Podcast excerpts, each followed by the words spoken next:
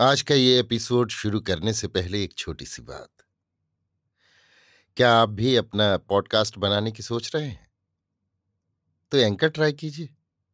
ये पॉडकास्ट बनाने का सबसे आसान तरीका है। नंबर एक, ये फ्री है। नंबर दो, इसमें कई सारे ऐसे टूल्स हैं जो आपको अपने फ़ोन और कंप्यूटर पर रिकॉर्ड और एडिट करने की फैसिलिटी देते हैं। नंबर तीन आप अपने पॉडकास्ट को डिस्ट्रीब्यूट भी कर सकते हैं, जिससे इसे स्पॉटिफाई और दूसरे प्लेटफॉर्म पर सुना जा सके। तो डाउनलोड कीजिए फ्री एंकर ऐप या विज़िट कीजिए एंकर डॉट एफ़ पर अपना पॉडकास्ट स्टार्ट करने के लिए। ये तो थी एक छोटी सी जानकारी, और अब शुरू करते हैं एपिसोड का सिलसिला। तो आज के एपिसोड में लीजिए सुनिए आचार्य चतुर्सेन शास्त्री के लिखे उपन्यास वयम रक्षामह का भाग 105 तुमुल युद्ध, मेरी यानी समीर गोस्वामी की आवाज़ में। रावण ने गर्जना और दुंदुभी निनाद सुनकर कहा, ये क्या है? ये महानाद तो मेरे मन में शंका उत्पन्न कर रहा है। वैरी राम लक्ष्मण तो दोनों ही पुत्र इंद्रजित के शराघात से मरण शरण हुए थे। फिर अब शोक काल में ये हर्षनाद कैसा है? इसी समय संतरस्त दीनमुख विवर्ण दूतों ने आकर निवेदन किया, हे रक्षेंद्र, वे मायावी मानव फिर से जी उठे हैं। वे सब गुल्मपति भी उठ उठकर वीर दर्प से नाद कर रहे हैं। महाराज, वानरों के दल बादल स्वर्ण लंका पर आक्रमण करने के लिए नए उत्साह से व्यूहबद्ध हो रहे हैं। गरुण ने उन्हें विशल्य किया है, उन्हें अगध किया है। रक्षपति रावण दूतों से ये सुनकर चिंता और क्रोध से विवर्ण हो गया। वो भग्न दर्प व्यथितेंद्रिय अभिभूत सा हो स्वर्णासन पर बहुत देर तक विमूढ़ बैठा रहा। फिर उसने शोक संतप्त होकर कहा, ये तो बड़ी ही अद्भुत बात है कि शुद्र मानव भी महेंद्र के समान युद्ध करते हैं। देव दानव यक्ष नाग से अवध होने पर भी इस मानव से मुझे भय उपस्थित हो गया है। ऐसा तो कभी सुना ही न था। वे अग्नि के समान दैदीप्यमान बाण अब व्यर्थ हो रहे हैं। अब तो लंका पर संकट का भय उपस्थित हो गया ऐसा दिख रहा है। रावण के ऐसे कातर वचन सुनकर वीरेंद्र त्रिशरा ने कहा, जगदीश्वर, आप तो त्रिभुवन के स्वामी हैं, फिर क्यों ऐसा विषाद करते हैं? आप निश्चिंत रहें, मैं रणांगण में जाता हूँ, देखूँगा कि वो राम कितना बल रखता है। त्रिशरा के वचन सुन रावण उदग्र हो हुंकृति करता हुआ बोला, जाओ मेरे सब शक्र पराक्रम पुत्र जाएँ और उस भिखारी राम को बाँध कर मेरे सम्मुख ले आए। आज मेरे रसोइये मेरे लिए उसी वैरी का मांस पकाए। ये कहकर उसने रत्नाभरणों से पुत्रों को पुरस्कृत किया। आशीर्वाद दिया और वे रावण की प्रदक्षिणा कर, अभिवादन कर, रथों में बैठ, रणांगण की ओर चले। मरेंगे या मारेंगे, यही उनका दृढ़ निश्चय था। वानर सैन्य भी व्यूहबद्ध सन्नद्ध खड़ी थी। आमना सामना होते ही तुमुल घमासान आरंभ हो गया। देखते ही देखते भूमि रक्त से भर गई। अभी पूरा सूर्योदय भी नहीं हुआ था। पहले धूम्राक्ष अपने सात गुल्म लेकर सम्रांगण में उतरा। धूम्राक्ष अजय योद्धा था। उसकी सेना में मज़े हुए सैनिक थे। वे सब परिघ, पट्टिश, शूल, दंड, धनुष, बाण, परशु, शक्ति, मुदगर, भिंदीपाल, पाश लेकर हाथियों रथों पर चढ़ व्यूह बना। बरसाती नदी की वेगवती धारा के समान वानरी सैन्य में घुस गए। सबके बीच में स्वर्ण कवच पहने मणिमाल कंठ में डाले, अमित विक्रम धूम्राक्ष रथ में बैठकर चला, जिसमें छह अश्वतरी जुती थी। दस भारवाही शकट उसके साथ बाणों से लदी चली। उसकी रथ ध्वजा पर गिद्ध की मूर्ति बनी थी। धूम्राक्ष की विजय वाहिनी को इस प्रकार वेग से आता देख मारुति ने मोर्चा संभाला।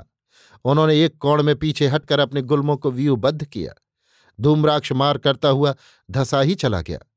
अब अवसर पाकर एक बगल से हनुमान ने तथा दूसरी ओर से नील ने उसे धर दबोचा।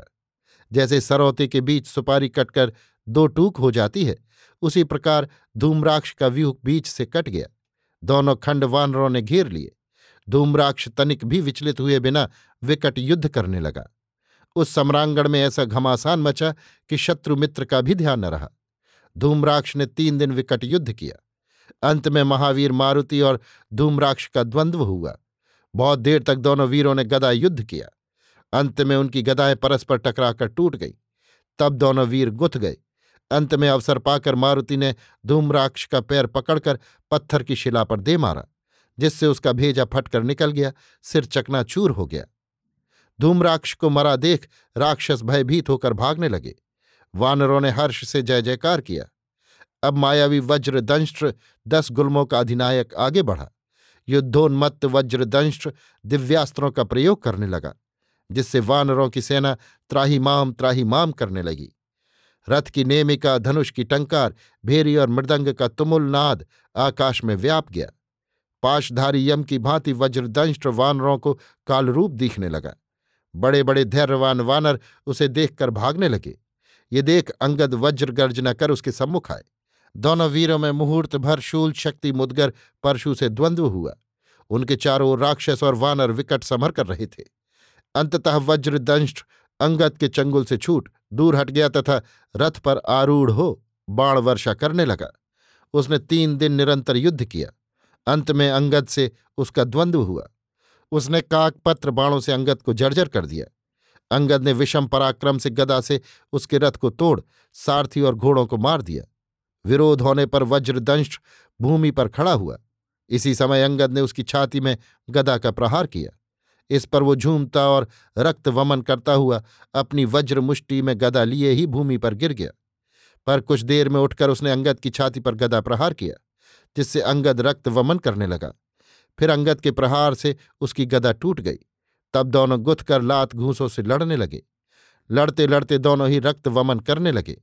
फिर दोनों ने ढाल तलवार से असी युद्ध किया। लड़ते लड़ते थककर वे घुटनों के बल बैठ गए, पर दूसरे ही क्षण अंगद ने उछलकर उसका सिर काट लिया। वानर हर्ष से चिल्ला उठे। राक्षस भयभीत होकर भागने लगे। वज्रदंष्ट की मृत्यु से संतप्त देवान्नक, त्रिमूर्धा, महोदर और त्रिश्राकाल भैरव की भांति इक्कीस गुल्म सेना से आवृत आगे बढ़े। ये सभी राक्षस राजपुत्र महारथी योद्धा थे। इनके रथ मेघ के समान गरजते हुए चले। अब ऐसा युद्ध हुआ कि धूल से आच्छादित संग्राम भूमि में रथ, ध्वजा पताका, ढाल, तलवार कुछ भी न दीख पड़ी। अपने पराय का ध्यान छोड़ युद्धमत्त वानर और राक्षस, जो सम्मुख पड़ा उसी के प्राण लेने लगे। युद्धभूमि शवों से टूटे फूटे रथों से, मरे अधमरे हाथियों, घोड़ों और योद्धाओं से पट गई। सहस्त्रों भीमकर्मा वानर परिघ घुमा घुमा कर राक्षसों का दलन कर रहे थे।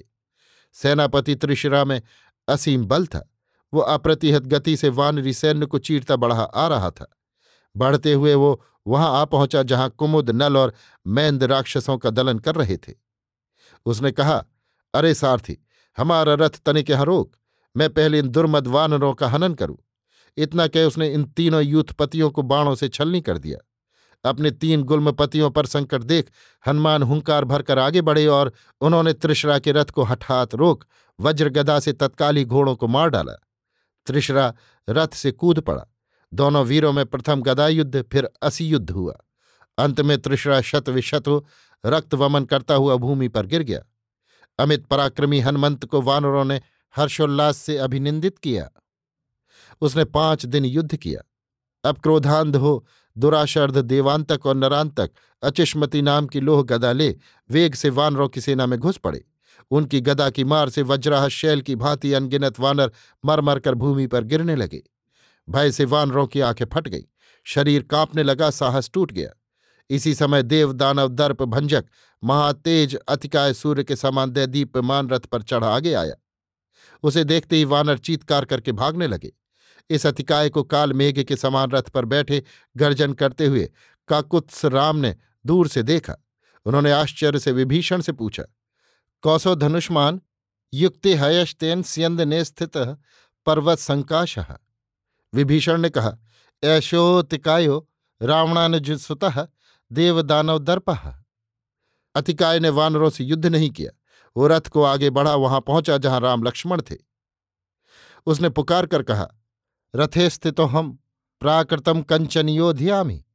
यस्यास्ति शक्तिर्ददातु मेद्य युद्धम इस पर क्रुद्ध होकर सौमित्र लक्ष्मण तुरंत उसके सम्मुख आ, अपना नाम कह धनुष टंकार करने लगे। सौमित्र के धनुष की टंकार सुन उन्हें आगे बढ़ते देख, महाबली अतिकाय ने धनुष पर बाण चढ़ाते हुए कहा, रे सौमित्र बालस्तवमसी गच्छ गच्छ किम काल संकाशम माँ योध युति मिच्छसी? सौमित्र ने हंसकर कहा आत्मानम कर्मणा सूचय ना विकथी तुम्हरसी यो पौरुषेण युक्त तु शूर इति। सौमित्र के वचन सुन अतिकाय ने क्रुद्ध हो लक्ष्मण पर अशिविष बाणों की अविरल वर्षा कर उन्हें ढांप लिया। परंतु लक्ष्मण ने उन्हें अर्धचंद्र से काट डाला। अब अतिकाय ने खींच कर पाँच बाण एक ही साथ मारे।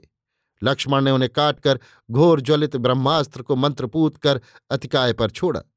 वो महाग्नि दीप्त महास्त्र काल दंड के समान अतिकाय के आयुधों को छिन्न भिन्न कर उसके क्रीट जुष्ट सिर में जा लगा, जिससे उसका सिर शिरस्त्राण सहित हिमवंत श्रृंग की भांति सहसा भूमि पर आ गिरा।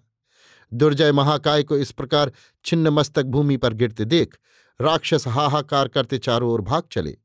उन भागते हुओं को उदग्र वीर वानरों ने उछल उछल कर और दबोच कर पीस डाला।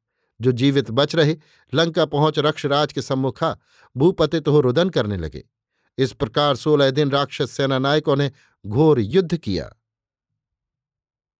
अभी आप सुन रहे थे आचार्य चतुर्सेन शास्त्री के लिखे उपन्यास, वयम रक्षा माह का भाग 105 तुमुल युद्ध, मेरी यानी समीर गोस्वामी की आवाज़ में।